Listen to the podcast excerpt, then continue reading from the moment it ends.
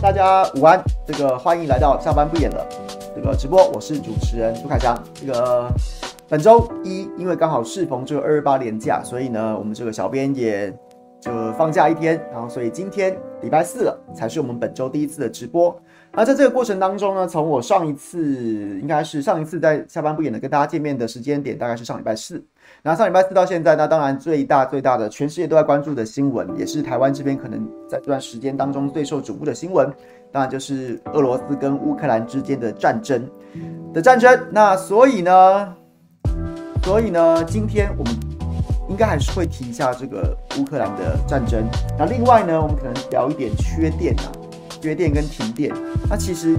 凭良心说，那当然今天对很多台湾民众来说，这个从台湾头到台湾尾，然后都有都有部分区域几乎无一幸免的有一些停电跳电的状况，然后特别是南部的朋友们，可能现在都还有，我都有朋友在哀嚎啊，是一度觉得电来了，原本已经停了停了这个，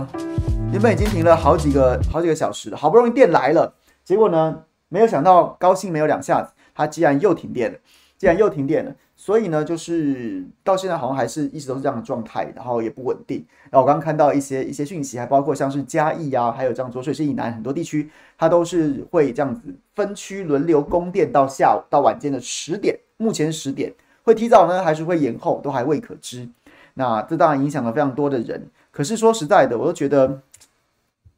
在理智上，在我的新闻的 sense 上面，我觉得这是一个很重要的议题。但是在我的我个人在情感上面，我实在又很懒得聊这件事情。怎么说呢？因为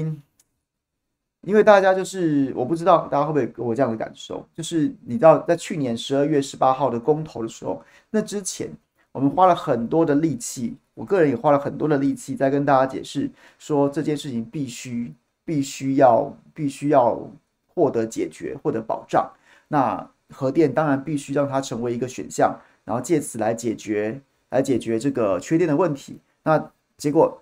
好像是我们是我们在那边对不对？多嘴啦，啰嗦啦，好烦哦！我们只想抗中保台，岁月静好不行吗？结果呢？现在这些状况我看在眼里，我实在是一方面我很心疼部分民众，然后就是受累，然后呢就是对。包括我自己，我我去年停了两次电，我我我真的可以感受到那种停电的痛苦。那另外一方面，我又又对很多的朋友，我真的不想假装我对你们的感受很在乎，你们的感受很在乎，你们现在没有电可用的痛苦。我真的不想假装我在乎啊，因为我真的不在乎啊。我觉得大家都是大人了吧？你有机，你有你有你有资格去投那个公投票，代表你就是法律上面的成人，你你就应该为自己的选择负责啊。所以到现在，我到现在还有很多朋友深陷在停电的痛苦当中。那我只想，请你问自己啊，这是不是你愿意付出的代价呢？这是不是你当时在十二月十八号之前有考量到的事情，或是你，或是你曾经被告知却不当一回事的事情呢？那下一次请你投票的时候，必须好好投。下一次，请你必须把你的脑子把开关打开，让它运作，来思考你该怎么决定，好吧？大家都是大人了，欢喜投，甘愿受。这个在去年的时候我们也讲过，现在就是这样子的局面。OK，然后再来讲一下讲一下乌俄战争好了。乌俄战争，然后呢，其实我这几天如果在不同的这个在不同的这个，哎，各位稍等我一下，我把图抓进来。上次这个乌链姐特别指教我说，我没有用图的话，她有点看不太懂。好，来，这次我就特别把图抓来了，然后想跟大家想跟大家来聊聊。等我一下哦，来，我把图抓出来。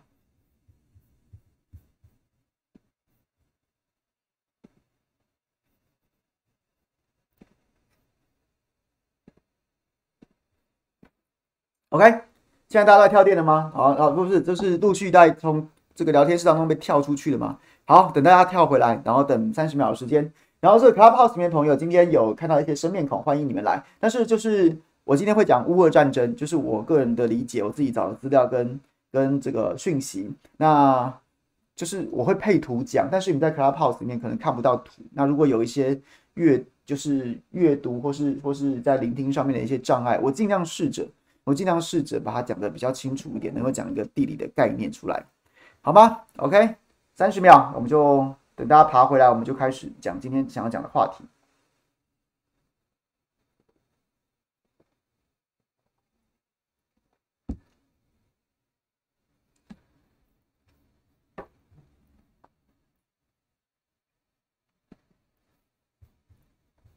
好，今天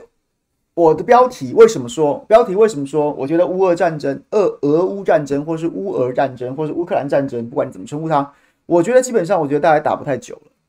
大概打不太久了。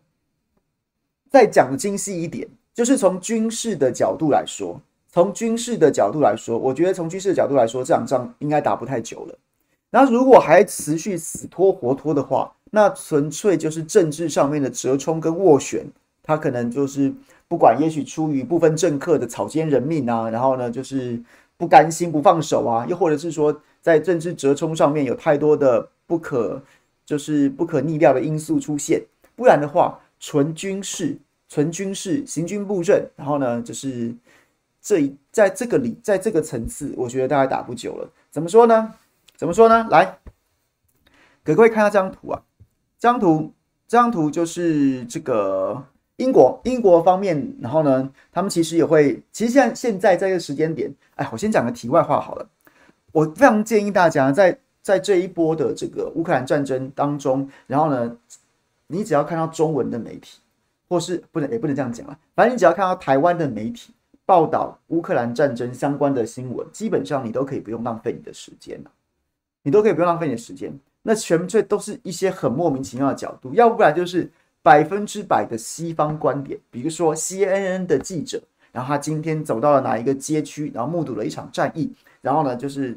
不是战役啊，战斗吧，然后听到了枪响，然后他个人在镜头前面，然后呢报道了一段现场情况，这种这样子的，这个你稍微用大脑想就知道，它是一个非常片面的，非常片面的，而且是非常片段的。而且这些记者都在哪里？都在大城市里面。大城市里面，他怎么会看到战争的全貌呢？可是到台湾这边，他就会被解读，就是就是你知道，就是解读说，就是哇，你看这个战争怎么样？就是用这种瞎子摸象，摸到了说大象，大象应该是一个圆柱体吧，什么之类，摸到象腿，或是说，哎，大象怎么长长软软的，摸到象鼻，然后就用这种方式去推论这场战争。台湾媒体很多的新闻报道是来自这样的，而且有一个战争迷雾下的盲点，其实要跟大家。点一下，就是你现在看到所有的说什么啊，这个这怎么怎么攻击平民啊，或者什么什么城市又怎么样怎么样怎么样？你要想，现在这些外地去采访乌克兰战争的记者，绝大部分在哪里啊？绝大部分都在城市里啊，都在城市里面。而且呢，这些这些记者他会出现在他会出现在哪一个阵营里面？就是这些城市原本都是乌克兰官方还还在控制当中，而俄罗斯。俄罗斯俄罗斯的部队是一个进攻方，所以呢，他在这个城市里面，他接触到的人，然后接触到的官方发布，然后接触到的就是看到的画面，都某种程度都是被乌克兰掌控的，然后可能会是比较偏向乌克兰这一方，是这样子的状态。所以呢，这样子的报道，我觉得也无可厚非，不然你也难，你也很难指望说有一个有一个记者，他要离开相对比较安全的城市，走到走到荒郊野外的战线里面去去做这个去做采访，所以我觉得这种报道不能责怪记者，他无可厚非，只是朋友，只是朋友，这对，只是所有朋友们，你们自己就要有一点判断力，就是你应该要心中对他有一点不同角度的审视，要打个结，要打个折扣，他一定不是全貌，或者说他总是会比较偏乌克兰的，然后呢会比较偏向就是支持。乌克兰这一方，那你自己要有判断力。那台湾的媒体就是好像似乎没有在乎这一点，他也不试图在同一则新闻里面去做平衡报道，所以出来之后都一面倒。我觉得这个东西就是你要这样做，我管不了你，你的水准不拉高，那我就两两两个方法嘛。一个方法是我根本不看嘛，那再来看的话，其实我会对你打折扣。然后除此之外，再来就是很多充斥很多猎奇的那种战争神话，什么基辅之鬼，有没有？基辅之鬼是号称是一个神秘的飞行员，驾驶着一架米格十九米格十九战斗机哦，在乌克兰这个天空之上这样子纵横纵横，然后呢穿梭，然后让乌克让俄罗斯的空军遭受迎头重击啊！说什么他击毁了包括什么从什么什么苏二五，然后卡二五这种这种慢速的攻击机到苏凯三十五都可以被米格二十九给击溃啊！我跟你说，各位，这种根本不用用大脑想，根本不用大脑想，你用膝盖想你就知道了，这百分之百胡扯的，这百分之百胡扯的。基本上，这种事情它不是空战技术的表现，现代的空战也不是你个人操纵飞机，你知道，你知道捍卫战士，他刚刚看多了吗？不是这种层次的。你光是仔细去想一下，那所以他要在哪里起飞降落？哪哪乌克兰现在哪里有任何一个机场是没有被俄罗斯的巡弋飞弹给锁定攻击的？所以它还有一个安全的机场可以起飞降落，然后可以这个机场的油料、这个机场的这个卸弹、这个机场的这个维修、后勤补保修都还不受影响，可以让它自由的这样起飞降落去猎杀俄机。然后还要，而且你以为现在的空战是怎么样，或是说你以为怎么样？现在的战争是什么样的状况？那个飞机的速度多快啊！你没有完整的雷达系统，你根本不知道敌机何时会来，从什么方位来，从什么高度来，你猎杀个屁呀！所以这基本上就是一个完全、完全、完全挑战、挑战你最低限度智商的一个一个战争神话。对，然后。在台湾这边，哎，也被大幅报道了，也有很多人在报道，很多人报道。然后还有像什么什么疯狂宣传什么标枪跟刺针飞弹的的这个用途的这种的自针飞弹是防空的，是单兵的轻型的防空武器没有错，但基本上你也要有适当的人去操纵在适当的战术位置。才有可能捕捉到敌方相对比较慢速的，比如说直升机，诶，真的有这样的战果哦，这也不是乱讲的哦，或是慢速的低空的飞机，这有，确实有。那标枪飞弹，你也必须要有合适的战斗位置、战术位置，好确实的情报做埋伏，才有可能打到敌方的装甲车或坦克。这都，这都，你知道，都是有过度宣传的的状况，让你对很多战争的情势就会出现失准的状况。那上一次。周一我在别的直播，周一周二我在别的直播里面讲说，我不认为现在的状况是是焦灼的，那是因为刚刚讲的，包括像媒体所在的位置，它刻意放大了，它可能会在，因为它技术问题，它这个它所在的位置跟它可以看到的画面，它的视野就是这样，所以它报道这样子情况之下的时候，也也不能他不能说他错，可是你错把这个片段式的资讯扩大到整个整个。整场战争的话，你就会说，对啦，基辅还没打下来啦，卡尔科夫还没沦陷，所以你看俄军打得很烂差了。然后又或者是说，又或者是说那种宣传，你把它当真了，你不疑有他，或者说你选择性的相信，你把它当真了，那就有可能对这个战况造成一些偏误。我个人不认为这场战争是在焦灼，我个人认为俄罗斯的军队的进展其实是非常的顺利跟成功的。基本上现在打现在打七天而已啊，打七天而已啊，他这个这个乌克兰看起来已经快要没戏了。怎么说呢？怎么说呢？我们就从图来看好了。这是这是，其实大家可以看到很多很多都有类似的像这样子的一些啦，在外电做的比较多啦。然后这当然就是一个乌乌克兰的这个局部地图的一个形式图。那这个乳白色的位置呢？乳白色的就是原本乌克兰的疆域嘛。那现在这个被漆上粉红色的呢，就是就是俄罗斯部队。然后呢，现在目前已经控制的区域，跟它可，然后红色箭头则是这个俄罗斯进军的方向。原本原本就是因为媒体的报道，或是也许是刻意的宣传，然后呢就把这个战场，然后一直。执着在说基辅还没被攻下来，基辅几次都被击退了，所以说你看俄罗斯打得多乱多乱多乱。可是我从很早之前，大概前几天吧，我就就也逆风跟大家讲，我不认为基辅现在是现在这个阶段最重要的事情，最重要的一个攻防，它就大它它差不多就像是一个牵制的角牵制的角色，有点像是它其实也是一股小股兵力。小股兵力，他可甚至不能说他是一把刀，然后插在心脏，然后或者一把匕首架在你的脖子上，然后让你怎么样？几乎不是这样，他甚至没有没有什么威胁，直接把你头割断的这样子的这样子的一个一个实力在，他就像是一把，也许就是一个美工刀，但是他放在你脖子这边，终究还是会让你不敢随便转动。他的目的是什么？他的目的就是牵制、牵制、牵制你在基辅附近的部队。你也不能跑得太远，你也不能说啊，前方怎么样？哦，前方有难，我马上派大军支援，不行，因为你的首都、你的政政经中心还旁边还是有一股一股小股部队，我吃不下你，我没有办法立刻攻进你的城内，但是你也不能完全弃守啊，你还是要留着。诶，如果你真的跑了，你真的看不起我，或是你没把我当一回事，你跑去支援乌东前线了，我还是有攻进你城里面，然后呢执行某种程度战术战术目标的这样子的可能性哦。我一直都觉得基辅的状况是现现在，他就是一个牵制的角色，他就是一个一个让你坐立难安的角色，他不是真正这个阶段的主要的目标。那目标在哪里呢？基本上各位可以看这张地图啊，右边右边这一块，就是就是相对在东边这一块，这一块呢，然后呢，它原本就是在战争发起的那个。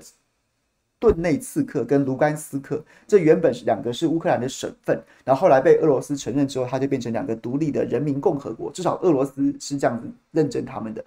他们呢这边呢就有俄军协同这两个这两个独立共和国的这个人民武装啊，人民武装。其实他们原本就是也有军队啦，因为毕竟内战已经打了这么久，他们一直要独立，乌克兰不让他们独立，他们内战打了八年了，他们也是有这个民兵。甚至是正规军，但是装备当然不会特别好。然后这一次呢，有俄军的火力资源，所以他们是一股从东线从东往西推的这样子的一股兵力。然后再来从下面，从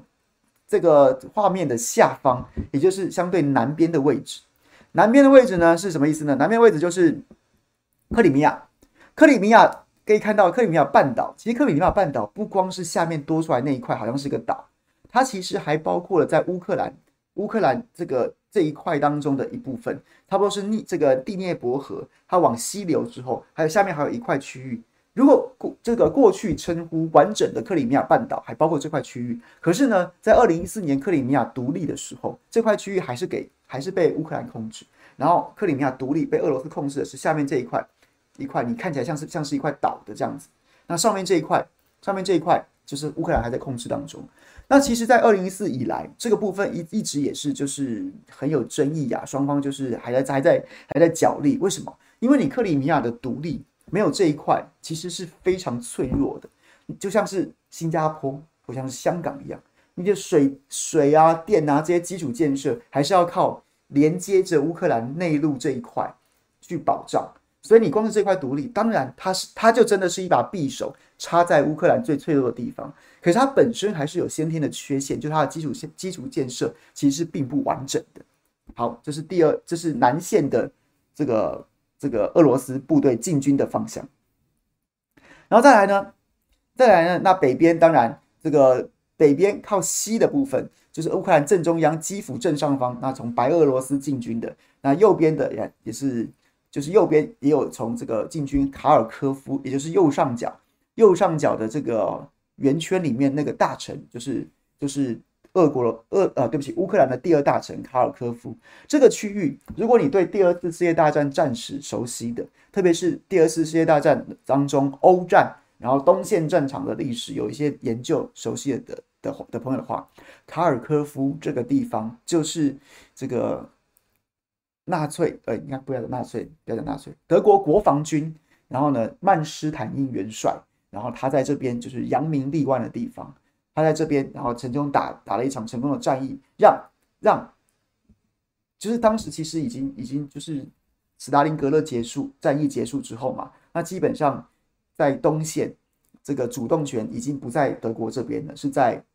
苏联这边了。结果呢，因为曼施坦因个人的军事才能，在卡尔科夫这附近打了一场胜仗，结果呢，就让他取得了这座城市。进入这座城市之后怎么样呢？就是原本战线是这样子，好，假设从南到北就是一直线嘛。可是呢，因为曼施坦因攻下卡尔科夫这块，所以他就多出来了一块，多出来了一块。结果多你多出来一块，相对于就是就是俄军的战线就变成这样，突出来一块，就是大家所熟悉的突出部，突出部。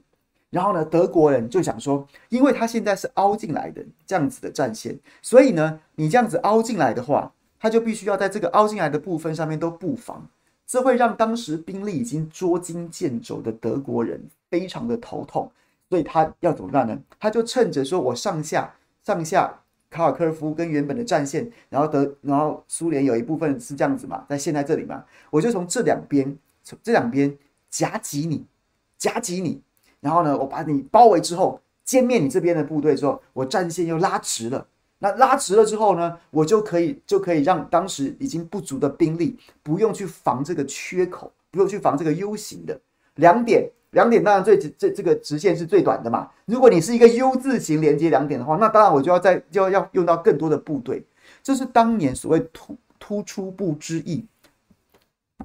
或是或是叫做库斯克库斯克之役啦。库斯克之役代号堡垒作战的的这个的这个原因呐、原因就是来自于此啊。那后来发动这场战役，但是但是那时候苏联的有生力量，它的后备部队的数量啊。它那个大量制造坦克的这个生产力啊，已经不是德国所能比所能比的。所以后来这场人类史上最大的坦克决战，就是数双方各自数千辆坦克，然后在一片平原上面，然后数百辆数百辆这样波次冲锋，最后还是苏联赢了。那其实位置就在卡尔科夫这边，多次你知道双方多次易手啊，它是一个在二次大战当中非常激烈战斗的地方。细节有兴趣的朋友就去去查资料吧。好，然后呢，然后呢，就是这个位置。那所以，所以呢，其实前面几天大家一直都被报道，就是报道，然后带着风向说，基辅没有攻下，卡尔科夫没有攻下，然后所以呢，俄军很落惨了，俄军大概不行了，这个乌克兰可能就是就要赢啊。但其实俄罗斯的，我一直都觉得他们的主力一开始在战争的第一阶段，主力恐怕不是要攻下这些大城市，而是什么呢？而是从从这个顿内茨克跟卢甘斯克往西推的这一线，跟从克里米亚北上，从南方往北的这一线呢、为什么？因为各位看，各位看，原本原本这个乌克兰的内战，跟他防备俄罗斯可能的进攻，都是针对卢甘斯克跟顿内茨克这两个要独立的省份，跟现在的人民共和国，所以他的主力原本就在当时二零一四年签订那个停战协议之后那一线、所以它在哪里？它就相对于是在乌克兰东部的地区，东部的地区在那边布了一线，免得免得你俄罗斯就从东往西直接推过来。所以它的非常靠这边。可是呢，在战争开始之后，在战争开始之后，从克里米亚北上进军的的的的这一线俄军，一方面东边往西打的，就让你在战线上面的乌克兰部队，他必须要反击啊。你不能啊？怎么样？发现对方往这边进军了，我丢盔弃甲跑了吗？那就那就被人家从后面追个正着啊！但是你直接你直接打吗？好啊，你就打啊！那你能撑多久呢？那你要后撤，你要后撤的话，那那那那你也是要西往东后撤啊。于是从南往北这一这一路的俄军，他发挥的关键作用是什么？就是做一个口袋，做一个口袋，他把这这个原本在东边的这些乌克兰的主力部队。的后路给截断了，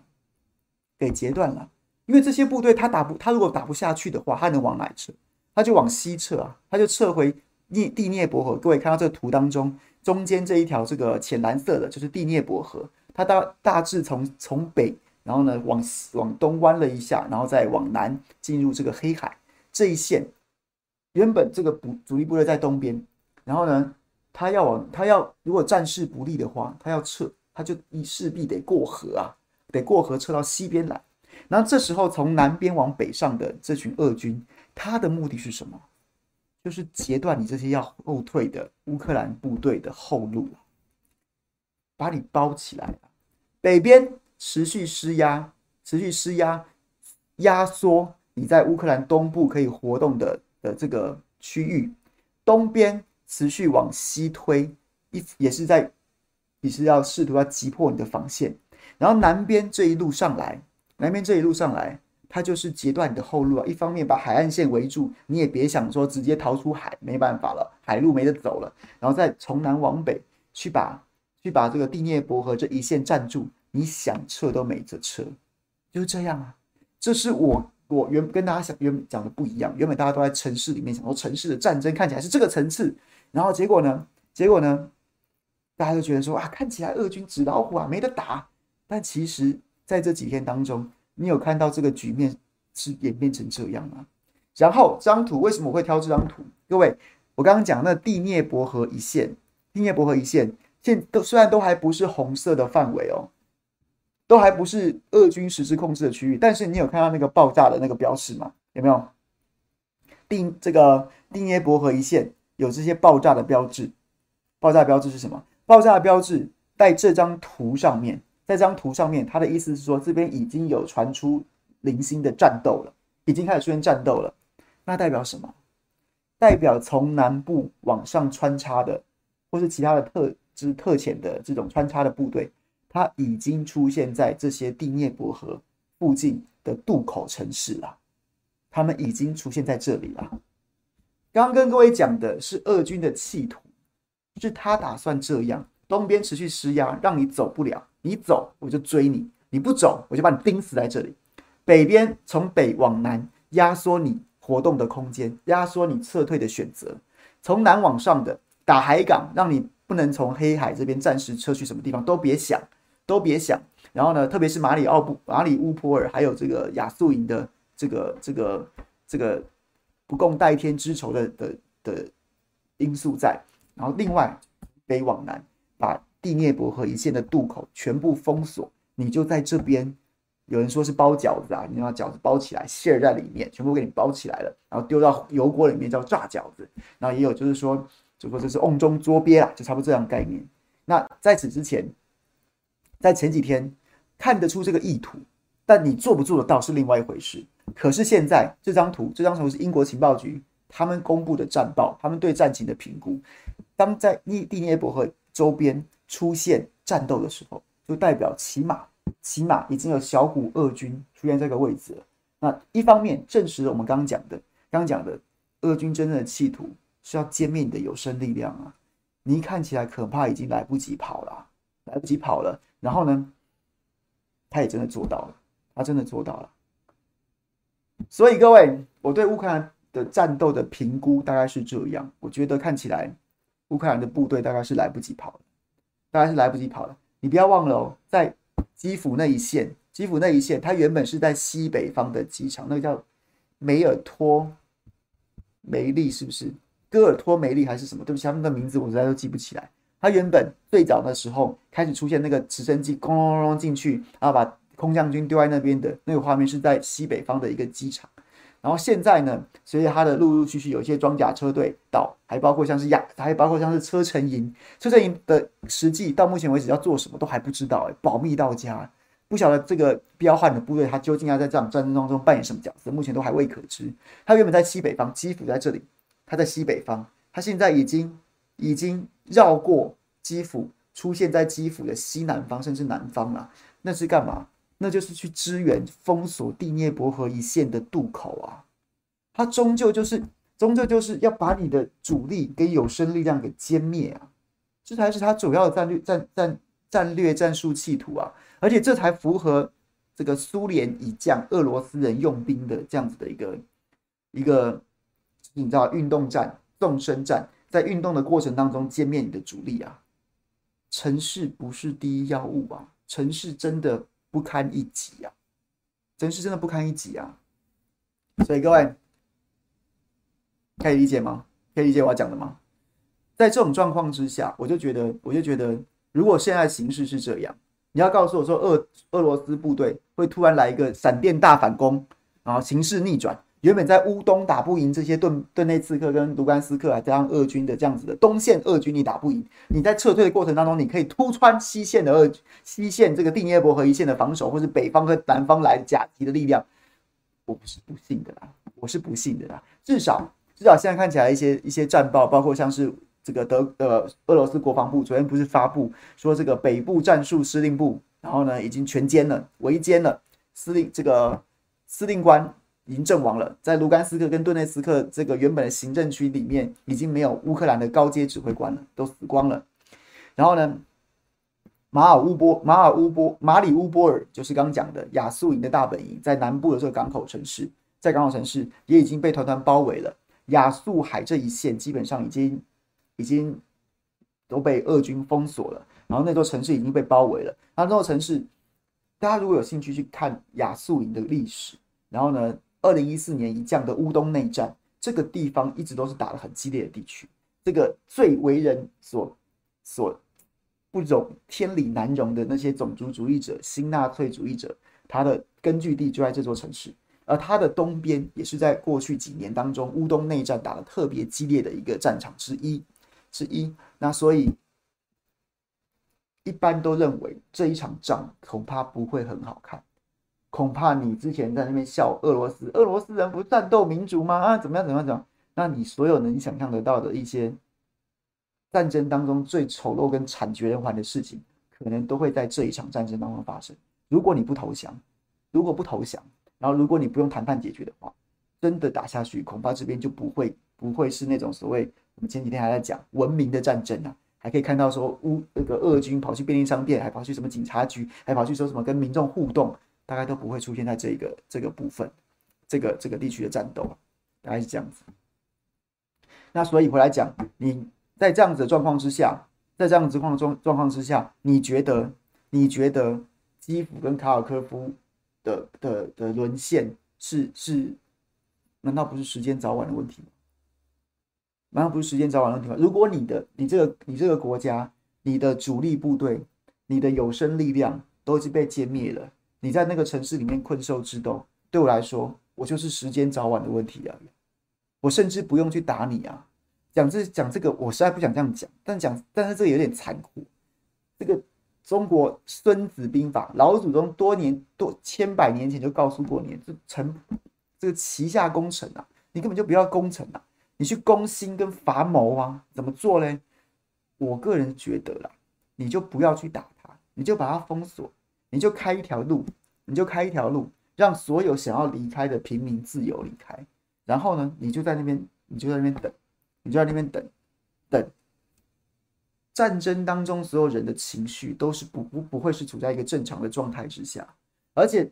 物资这种东西。它就是一天会比一天的稀少。你现在可以拿着枪，绑着一个绑着一个黄丝带，象征你是乌克兰人，这个国民卫队，好不好？你要出来保卫这个城市。你一天、两天、三天、四天、五天，当你开始开始感受到说食物不够了，燃油不够了，然后呢，就是可能民生必必需品不足不不够了，你的你家里面的上有老母老母老父，下有妻儿。幼子，他们的食物开始出问题的时候，请问一下，那把枪跟你，你，你在家里面，你是那个保原本要保家卫国的人，你要你第一个开始担心跟你想做的事情是什么？你那把枪用来干嘛？抢物资啊，抢物资啊！这这个到底还是要要撑到什么？撑到撑到猴年马月啊！我还要再继续。再加再这样十天半个月下去，我家我家我家老人小孩没东西吃啊！我原本拿着把你发一把枪给我，叫我当兵的，我转身我就变成匪了。我这这是这是人性啊！这是人这最根本的基本需求，它必须被保障啊！我我也想要打仗，但是没有人给我打，那怎么办呢？我只好。我只好，我我一定得先保障我家人啊，不然我在那边前面打仗是为了保护家人，结果我在那边打仗，我家人饿挨饿受冻，真饿死了怎么办？所以就这样子啊，然后乱就会出乱子，还出现什么乱子？就是对，就像刚刚讲的，白天是兵，晚上是匪，然后呢物资打开抢，然后你你又乱发了一大堆武器给给平民，平民平民没有什么纪律啊，他就凭着满腔热血，他也没有什么训练啊。没有什么训练，他就是依循着本能。原本他的本能的那个逻辑是所谓爱国心或荣誉感，他现在他是为了求生、啊，就乱成一团啊。然后再来会怎么样？再来就是你抢物资的，抢物资抢不到物资的，你该怎么办？你开始发泄。隔壁邻居，隔壁邻居，哎呦，我靠，妈的，开开开饭，满桌菜啊，还有东西吃啊，我这边粒米无剩无剩啦。他在那边还在那边给我给我给我啊！一整桌整桌的人在那边吃大锅饭，哇！那上门了，分我一点，不分不分是不是？不分就吵，吵不了，吵吵吵吵没个结果，哎，动刀动枪就开始了。啊，再来再来就是把所有的不不愉快开始在城市里面，因为情绪在崩溃的边缘，在那个 break 就是 break point 临界点了，然后结果呢就开始找。已经出现这样子的一些一些影片了，画面了，只是台湾这边比较不报。你在网上可以找到一些了，就是什么开始找，你是俄罗斯，我我怀疑你是俄罗斯的破坏分子，我怀疑你是俄俄罗斯的内奸，有枪的就叫叫你，你给我跪下，你给我自白，你是不是？我看着你就是，这种开始啊，这座城市就会开始出现这样的状况。这不是说乌克兰就会出现这样的状况，或者俄罗斯有什么了不起？这是人性啊，人性啊！饿你个十天半个月，饿你个两周，饿你个一个月，然后呢，等你里面乱成一锅粥了，我开始进去，我开始进去，我开始进去发物资，发发这个提供物资，提供食物，提供保卫保护保护治安，提供安全保证，还要打吗？你要跟谁打？你要跟谁打？你要打吗？所以围城这种事情是这样，差不多就是这样。除非俄罗斯，除非俄罗斯真的他的后继无力，他的后勤无法保障，你在外面，你你先挨饿，你比围城里面的百姓还先挨饿，然后没有油了什么什么，那那另当别论。但不然的话，你围在里面，你你的状况就是会比在外面的人糟嘛。那就看那那这样走下去之后。你告诉我他怎么他他他怎么会城会不破呢？那你还有必要去跟他强攻打什么巷战吗？就没有必要。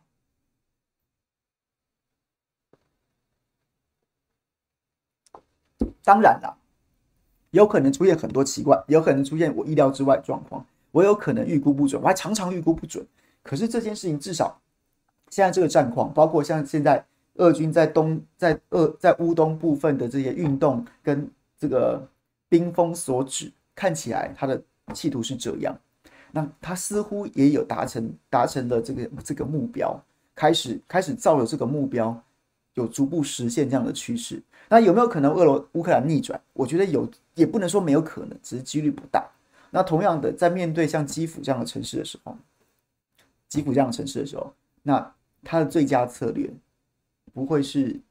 强攻去跟人家这样子打巷战，一个街区一个街区打，趁还特别是趁着现在，现在可能这个一鼓作气的这个低谷、低通鼓声的那个气势都还没有消退，你现在去，你现在去去去去这个，在这个士气最高昂的时候去进攻，这完全不智啊！那我觉得这可能性都很低啊。会用兵的人不会这样打的，这也不是说我们会用兵，而是你看你在历史上面找一些资料。找一些找一些故事，找一些曾经发生过的战史，就是这样啊，就是这样子啊。所以回头来讲一些状况，比如说有可能怎么解决，有可能怎么解决。好了，我反过来讲，像马上开始的第二轮会谈，你觉得会有结果吗？不会啊，除非除非泽伦斯基突然突然想通了，不然不会有结果。为什么不会有结果？我还在赌啊。我还在赌啊！刚讲的啊，乌克兰乌克兰的在乌东的部队，如果有机会撤回来呢？或是说他如果能够打个平手呢？我未必输啊！我干嘛这么快答应你的城下之盟啊？你的城下之盟叫我去纳粹化，好啦，那些那些民粹民兵，那些极端主义民兵，那些亚速营什么的，我我我我割了，我可歌可泣，把他们抛弃了。可是你你的去纳粹化，你一定会叫，一定会在中央政府列张黑名单，叫我该该该逮捕哪些人。或者怎么样，或者怎么样的，那我可能就必须要转转变我的政治立场。如果我还要继续在位这个总统的话，我就必须亲俄啊，我就必须答应俄国的条俄罗斯的条件啊，我就必须一改我原本政治风格，要去当俄罗斯的附庸国啊，这是一定得做的。你不得，你不不可能不答应这样的条件，不不执行这样的条件，就获得俄罗斯的同意去签一个和平和和平协议啊。诶，那我要是泽伦斯基，那那糟糕了。第一个就刚刚讲的。我在某种程度上，我还在还在还在等待情况的变化。第二个，如果我去当一个亲俄的总统，我之前把话讲的这么满，我在国内养了一群的养，在国内养一群的激进派，他们觉得乌克兰必胜，他们觉得俄罗斯死定了啊，我会赢。我们六成不是认为说乌克兰会赢吗？那那这些人，哎，我会担心我小命不保，我会担心我小命不保。你不要忘了，像比如说举个例子，像像是当年同样也是这样子民粹高涨的这个二次战前，跟跟二次二次大战即将要投降之前的日本，那些那些原本被那种什么这个大日本帝国主义啊，然后呢这个武士道精神给塞拢的，哇，整个情绪亢奋像打了鸡血一样那样子的这个日本军官，他怎么能容许政治人物说，哎，不行啊，不能这样子搞了，不能这样子，我们国家要生存，不能跟美国人开战，或者说我们必须要跟美国人。这个投降来维持这个国家的生存发展，这脑他脑子里被你被你过去灌输的那一些给弄得这样子七荤八素的，这个脑脑充血到一个程度了。你今天泽伦斯基想说，突然想通了，说不行，这不能再打下去，打不下去了。哪说我要也要答应俄国的条件，我转身就给你一枪啊！那你是你是耍老子是不是？你变节了，你叛变了，你堕落了，你我转身给你脑门一枪啊！所以，所以现在这个状况。他就，我觉得他可能还没有觉得，还没有觉得到到了，就是还没有见到棺材。他就算他想要改，现在这边两方的都架着他，让他也没办法下台啊，也没办法下台啊。所以第二次会谈一定不会不会成功。什么时候会谈开始会谈真的，而且有可能成功呢？就是等到乌东的战事出现重大关键的结果的时候。就是重大关键的结果是什么的时候，比如说从乌克兰的角度来说，发生打了一场关键性的胜仗，让乌东或是乌南的这些部队，除非你再再我他妈把俄罗斯全部的大军都调过去，再发动一次攻势，不然现在开始僵局了，双方就是你知道我没有力气直接一口气把你吃掉，是对的，不然就是你要倾全国全国之力，放弃对中国边界，放弃。放弃这个远东战线，然后呢，就不管了。我现在不管了，我就是要来打这场仗。除非你获得一场关键的胜利，把现在的在乌克兰境内的，或是或是乌克兰边界的这些俄军，你给他们重重的打击，让他们让让俄罗斯必须重新思考他的这个整体的布整体的布阵的时候，再再不然就是俄军把你乌克兰的主力吃掉，我直接把你。直接把你双手双脚都砍断的时候，你就没有什么选择的余地了，你就会你就会认真谈判，大概就是这两个结果。那所以现在看起来还在走这个过程，俄罗斯的部队还在持续的，比如说要不管是按照他们自己原本作战计划，又或者是因应战争的改变，然后要去捕捉乌东的主力部队，然后因此而走的一些这个运动。这个运动，然后进入什么战术位置啊？然后呢，在什么地方布防啊？在什么地方这个突穿啊？什么这个过程还在走的过程当中，走完了之后会打，然后打的结果出来之后，就像我刚刚讲的，有决定性的结果之后，和谈才有可能开始认真认真的谈，因为大家都已经到那一步，没有什么投机，没有什么观望的空间。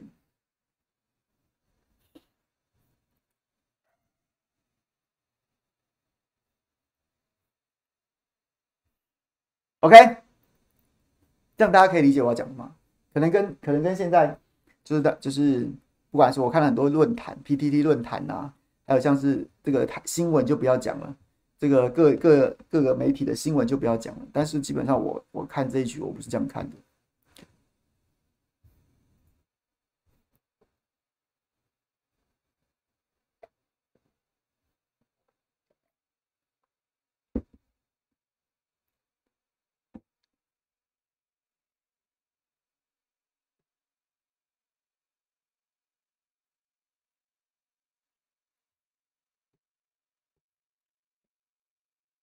所以大概大概是这样，然后其实我很想要谈一谈我最近这几天的感触，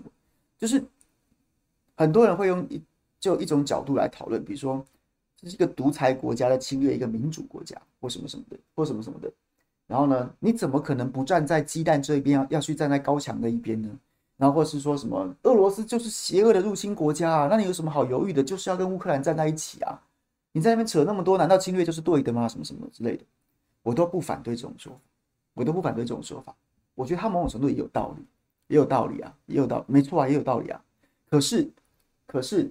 第一个，我没有想要选边站，这又不是什么世界杯足球赛，俄罗斯队突俄俄罗斯队对上乌克兰队，然后呢，反正你反正你不事不关己啊，你想要帮俄罗斯加油加油，因为其中谁谁谁帅，然后帮乌克兰加油怎么样怎么样，因为乌克兰的这个队服很帅，说或是这样子，这不是这样的，你没有必要选边站啊。没有必要选边站，你就你就静静的看这个事态的发展就好了。而再来，对你说，你如果用如果这个世界有这么简单就好了，民主国的独裁者侵略一个民主国家，哦，看看起来好像正邪正邪，然后非常的分明，然后呢，对，然后谁入侵谁被打，好像对错都非常分明。但它的历史因由就不是这样。而再来，而再来，我觉得这种想法未免把很多很多世界运作的的一些逻辑想得太简单了吧？这就不是世界运作的逻辑。我举个例子来说，如果照刚刚这个逻辑都是通的，我们就应该要义无反顾去支持乌克兰。啊，不要讲支持了，至少至少至少就是不要说挺谁不挺谁，而是说你就觉得乌克兰就是被侵略的那一方，俄罗斯就该千刀万剐，罪该万死，普丁就应该下地狱。那我举个例子来给大家，我跟大家说个故事：一九八三年，有一个小国，有一个岛国。它原本呢都是某个大国的附庸国，某个大国的附庸国，但是呢，因为它国际政国内国内政治的情势的转变，国内政治情势的转变，然后呢，他就选出了另外一个政党，然后那个政党呢，就是他不想要再成为这个大国的附庸，于是他就他就转向了，转向了他他福音的一些一些政治理念啊，政治主张就跟这个大国格格不入，他就转向，他不想听他，不想当他附庸国了，然后呢？就这样，他民主选举选出来的哦，他就是不想当人家大国的附庸喽。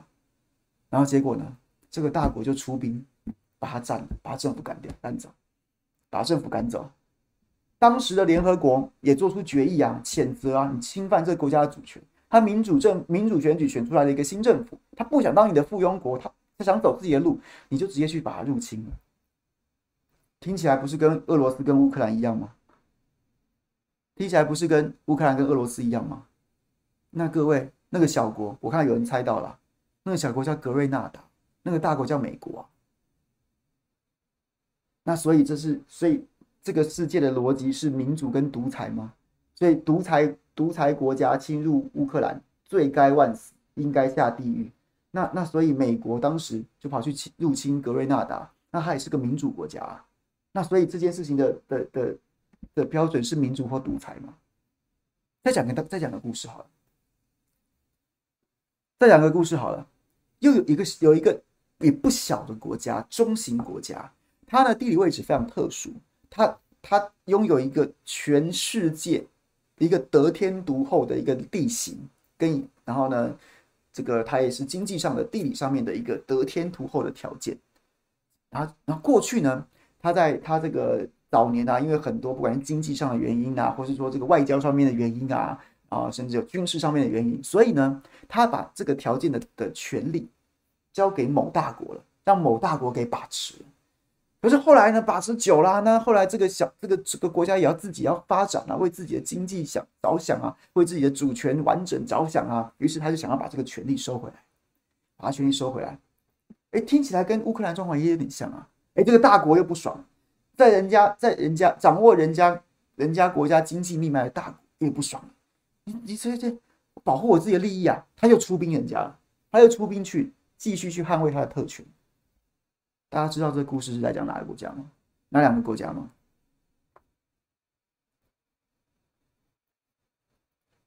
那个中型国家是巴拿马，对，前进 TV 是巴拿马。那个大国又是美国，又是美国。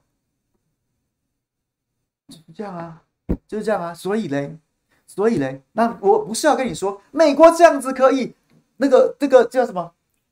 俄罗斯就可以。啊，所以我要站在俄罗斯这边，或是我要挺俄罗斯，不是，我不是要这样讲，我只是要讲说，我只要讲说，这个世界运作的逻辑从来就不是价值嘛，从来就不是民主国家就是一定就是你知道正义的化身，独裁国家就有可能就有可能这个对不对？横征暴敛、作奸犯科，在国际上面就是流氓。就不是啊，从来逻辑就不是你的价值判断，谁是独裁，谁是民主，谁是流氓，谁是警察，从来就不是，从来就是拳头跟实力啊！你这是这就是反正就是一个大国，当他有能力这么做，他想这么做的时候，规则就是这样，规则跟运作的逻辑是依循着这个走的，他大国对他自己。自己安全的、安全的，对他自己地盘的看守啊，对他自己利益的的这个这个把持啊，对他甚至是是是什么什么什么国家利益主张、特权的伸索啊，这个世界是照着这个逻辑走的嘛？整天在那边跟你讲假仁假义，什么民主、自由、人权，什么什么都是屁呀、从头到尾就是利益跟利益跟特权，然后呢，还有这个什么什么什么，也许国家安全。的逻辑，才是真正运作这个地球上面大部分外交国防事务的一个一个的一个指导嘛。那所以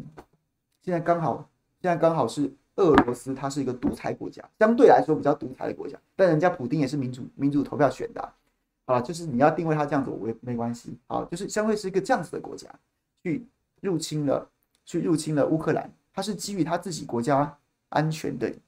他认为北约不能再靠靠我太近了，你在那边部署核武器或是中程飞弹，就直接威胁我的国家安全了。然后呢，再来，我认为这是我的地盘了。这是我传统的势力范围，你你北约给我插什么旗呀？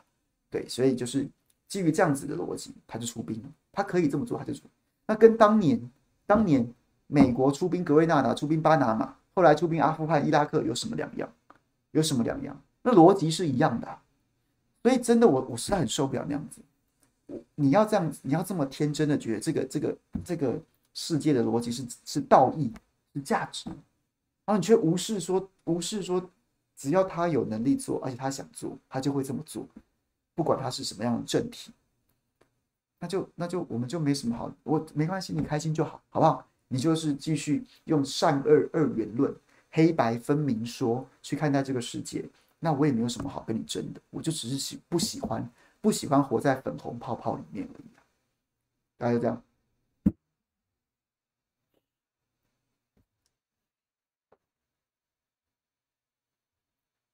OK，有兴趣的朋友可以去去 Google 这段历史。我记得当年，当年我忘记是格瑞纳达还是巴拿马，反正就是就是他被俄联合国谴责的时候，被联合国决这个大会决议谴责，你不能入侵人家啊。然后那时候时任的美国总统是雷根，共和党的雷根先生。然后呢，他当时这个记者就问他说：“哎，今天那个联合国通通过要谴责你啊，谴责美国啊，不该随便入侵主权国家啊。”然后呢，雷根怎么回答？他一个经典的回答说：“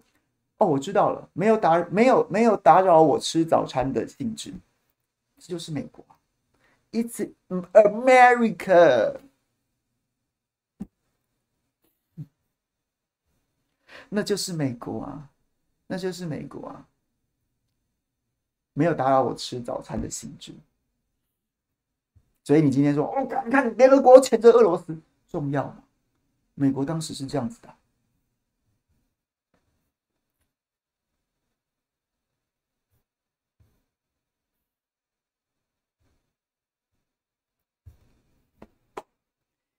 今天好，今天很多朋友抖内我们，谢谢 MC 姐、MC 券，谢谢你，非常感谢你前前几天是不是有在中广还是在在在中天？我有看到你抖内，我非常感谢，非常感谢。然后呢，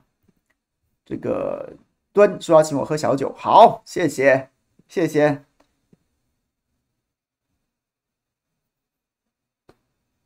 好，今天讲完了，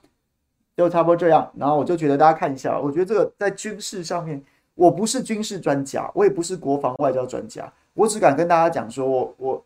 我就是说我我可能预测错，我有可能很多讲的不够精确或是不够完整的地方，甚至是错误的地方，欢迎大家留言指教。但是我我就是我过去几天还蛮认真在找很多资料，然后我之前在中广跟大家讲说，哦，这几天眼睛看快快要瞎掉，因为你要在网络上面找，尽量去找最原始的资料，然后呢，甚至还有很多一般民一般。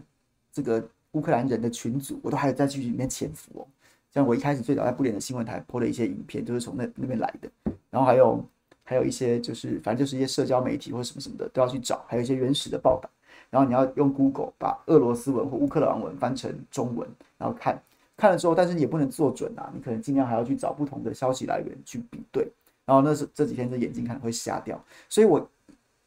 一开始我就对很多现在的报道就存疑。没有觉得那个很合理，所以后来就是慢慢走，走走走，走了有一点点信心，就觉得好像事情的发展真的跟我原本想的比较接近，跟跟现在大大多数的媒体报道的不太像。比如说，比如说什么，还有像是那个，不是有一张照片很有很有也被大家一直拿出来讨论嘛？说俄罗斯在这个从北往南要去基辅的路上大排长龙什么的。有的说，有一种说法是说，俄罗斯的后勤非常混乱，因为你看，你把全部塞在路上，一辆卡车原本一天可以载四趟的，它只能载一趟，你看就代表他们后勤组织杂乱无章啊。但是也有，也是也有一种说法，你会防在这边，你要么就是野战防空真的很强，然后再不然就是其实更合理的说法就是，就是乌克兰真的没有制空权了，他的飞机不敢起飞，或是没有什么飞机可以起飞了，然后所以让他的这个，不然你就从上面打不是火把嘛？别忘记当年伊拉克入侵科威特海湾战争的时候，然后那时候是要从科威特撤回伊拉克的那些部那些部队，一夕之间死亡行军啊，数十公里的一片焦黑的的这些这些车队，然后还有里面的死尸，这都是历史上面赫赫有名的，其实很残酷啦的的战争史啊，不要忘记了。那俄罗斯摆这个长蛇阵，一字长蛇阵。啊，你也拿他没办法啊，不就代表说你已经无能为力了吗？然后这是一个说法。那其实还有一种比较中持平的说法，就是在基辅以北，在基辅以北到白俄罗斯之间，其实它的地形就是真的有一大片的沼泽。那然后呢，它的道路原本就真的是这么狭长的，可能要穿越沼泽、丘陵跟山区啊，所以它的路就是这么窄啊。而且你要思考，特别是我们，我们不能用我们的的的的视角去。完去去完全复制在看待乌克兰上面，各位，乌克兰的人均，乌克兰的人均手人均是四千多块美元的，是四千多块美元。台湾现在今年要过三万，当然跟汇率有关。所以，所以你现在对于很多不管是乡间或是城市基础建设的想象，你不能套在乌克兰身上。啊，你说，哎，看怎么没有高速公路呢？然后说对不对？或者哎，这你看，什么都塞在这边，因为它的路就那样啊，它的路就是那样啊，受地形跟它的基础建设的水准，它的路就是那样啊。所以有这么多个原因呐、啊，那就对我也不敢说哪一个绝对是对的，绝对是对的，那就给大家判断。你可以去，你可以去交叉比对，你可以去思考。也许你的想法跟我不一样，那也无所谓。但至少，至少如果你认真要看待这件事情的话，你不想被单一的消息来源误导的话，那你至少要。把不同的可能因素都列出来，大概这样。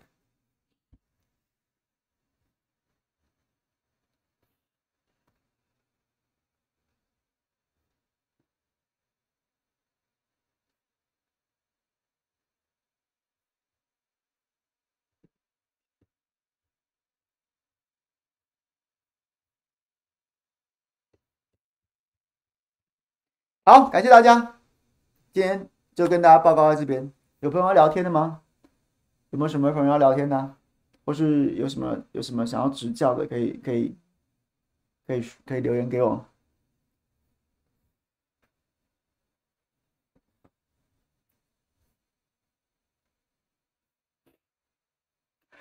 威廉被周星驰欺负的是伊拉克还是科威特？我知道你说的是赌侠的桥段，对不对？你是科威特啊，是科威特。然后他是说他要回去，他买了机票后要回去跟海山拼命，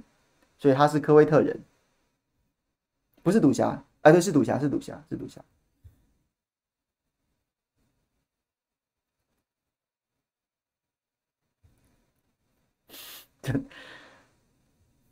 洪州，洪州也有看赌侠，是不是？你应该也是，就是我们这个年纪，应该就是老就看的，把港港片都看到滚瓜烂熟。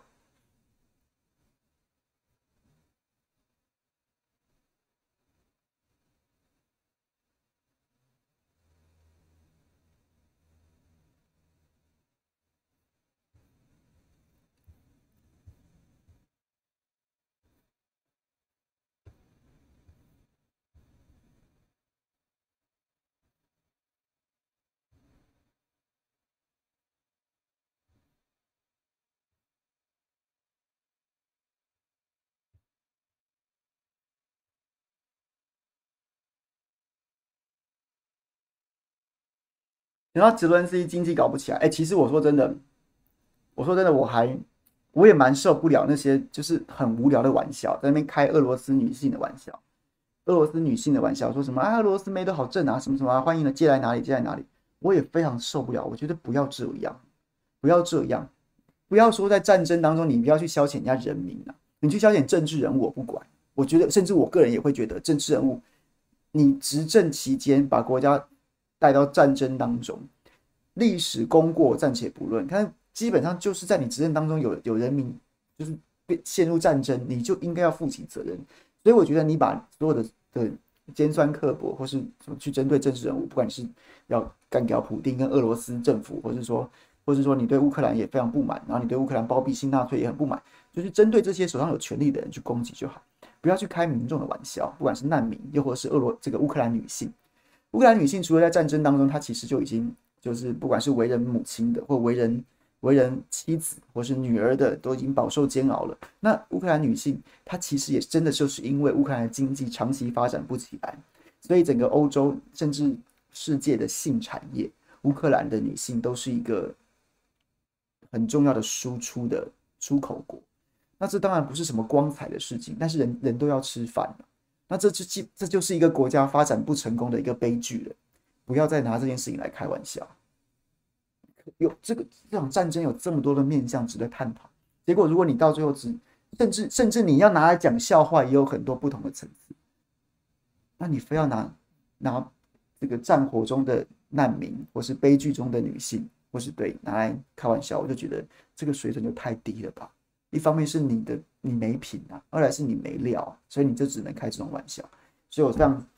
我也非常谴责这样的做法，然后我不会这样讲，然后也希望大家不要开这种玩笑。我们就好好的针对这种战争的本质，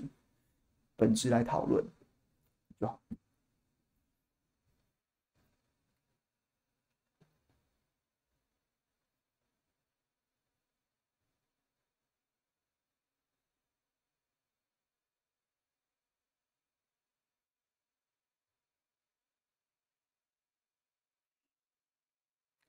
说：“是不是搞到斯德哥尔摩症候群？俄军经常就赢？我不知道哎、”可是我觉得民众其实都不是最重要的，我觉得重点就是就是泽伦斯基啊，他必须要同意某些条件，那他可能解决的办法，解决的办法就是就是要么他他他滚蛋啊，换一个新政府，亲俄的新政府上来，再不然就是他要同意俄罗斯的条件啊，所以所以我觉得基辅围城就是现在到在这个至少在这个阶段，在消灭乌乌乌克兰主力的部队之前。基辅这边都是一个政治上政治围攻，就是我一直存在这边，我一直让你让你觉得让你觉得坐立难安，寝食难安，然后我先去把真正的仗打完之后，再回来收拾你，然后那个时候可能谈判桌上的成分就会比就会比这个你知道枪炮的成分要重一点，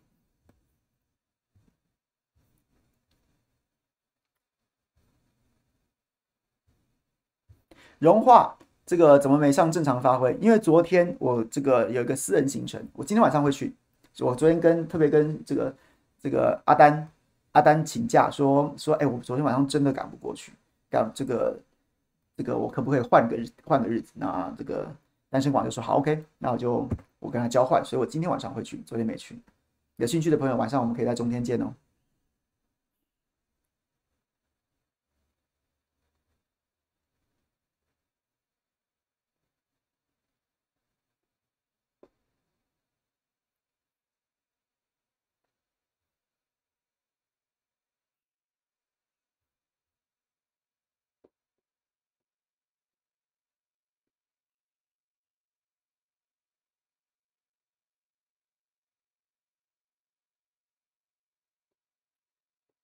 红票到台湾搞事有新闻吗？有啊，只是就好像好像不太有人在意了，不太有人在意了。W，你要讲话是不是？你是不是新朋友？来，你说说好不好？说个一分钟、两分钟，然后我们就跟大家。哎，啊，你跑掉了。哦哦哦，你上来了。来，W，请你说，跟我们大家分享一下你要说什么。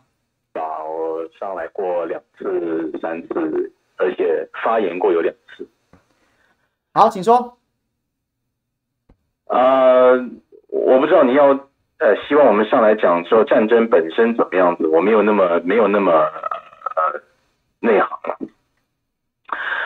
但是我我我想讲的是，看这个战争，我觉得第一个乌克兰人的确非常可怜，他们在一个大国操弄情况下的，呃，尤其是美国。想要，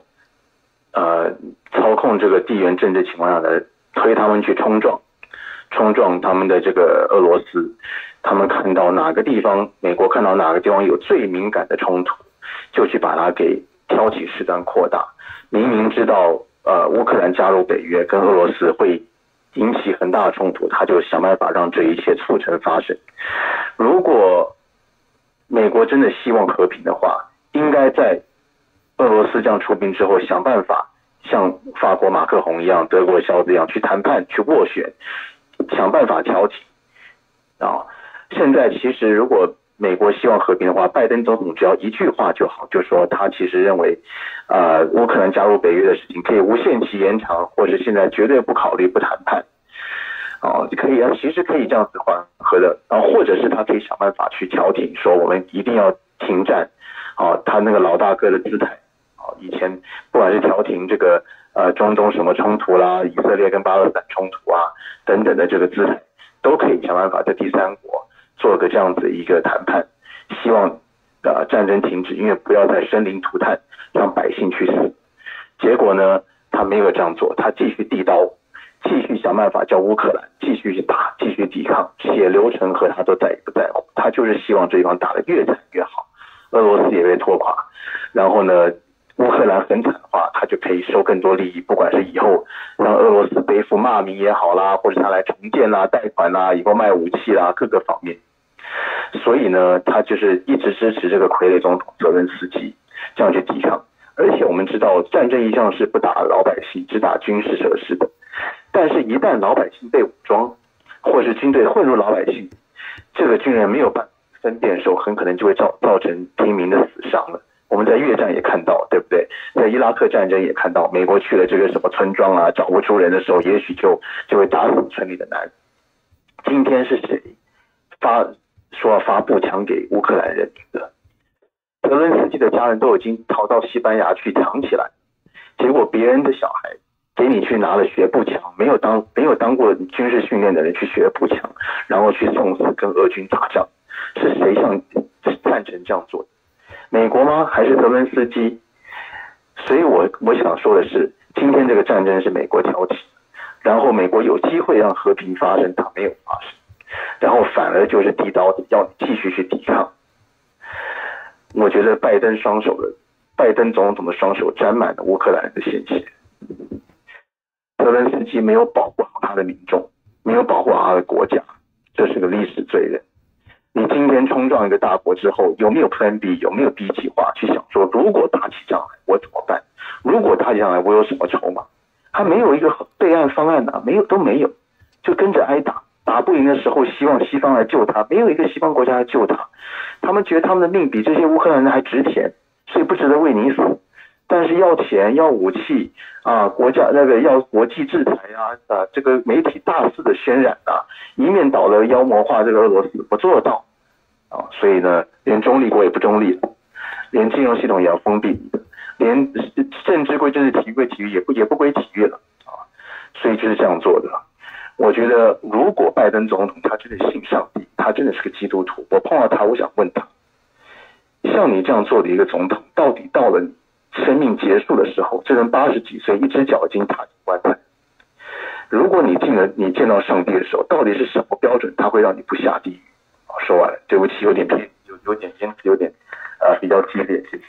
谢谢，谢谢 W 讲的头头是道啊。可是我觉得，我觉得拜登总统他不会这么觉得，不会不会在意上上帝怎么审判他，因为对他来说，他可能觉得他捍卫的就是美国的利益，就像就像雷根总统当年一样，没有打扰我吃早餐的兴致。然后我觉得 SWIFT 的这件事情可以再看一下，因为我不知道，我觉得一个最简单的商业逻辑就是你要建构一个一个一个系统或是一个平台，最重要的是公正性。但是我觉得这一波这一波这些欧美这些平台，包括什么脸书啊、YouTube 啊、Netflix 啊，然后呢，还有包括像 Swift 这种这种理论上说，你要把你自己的商业模式做大，你要做的就是中立啊，大家按照同样的游戏规则来玩，而不是说今天你的价值跟我的价值不一样，你就把我封掉。那所以我觉得在这一波战争之后，真的这个世界很多的价值观都会改变，或是很多人们看待这个事情的看待看待这个世界世界运作逻辑的方式，也许。往好的方向讲，会变得更务实啊，更务实一点，就是啊，原来都是假的，什么都是假的。你自己的利益，你想要干嘛就为所欲为。过去西方世界怎么样对东方东方人、对中东人、对或是对相对来说比较落后的欧洲呃东欧的人，甚至不要讲非洲了，是怎么样予取予求？现在还想来这一套？对不起，大家不客气。我觉得是这样子的。那所以，而且我也非常赞同我觉得其实美国跟欧洲现在可以立刻做的一件事情，就是宣布不宣布公开宣布不会让不会让乌克兰加入北约。那基本上俄罗斯出兵的正当性就少掉一少掉大半了。俄罗斯当然他真正的逻辑是他的国家利益，他觉得乌克兰是他的地盘，他的他地盘，然后对他不管是对安全保障来说什么都很重要。那他他至少出兵账面表面上的理由是说，我不可以，你不可以加入北约嘛？那如果北北约、欧洲，然后或是说美国出来讲说他绝对不会加入，那真的某种程度来说，就会让俄罗斯开始必须要，要么是想再再想另外一个理由，要么就是开始就是对正当性少了，那问题也许就会比较容易解决。那可是美国跟欧洲都不做嘛，所以好吧，就这样了。好了，谢谢大家。晚上我们在中天，我会在中天，有兴趣的朋友来找我聊天吧。那今天非常谢谢大家。我们下班不演了，就下礼拜再见了。祝大家有个愉快的周末，拜拜。卡巴老师朋友，谢谢啦，拜拜。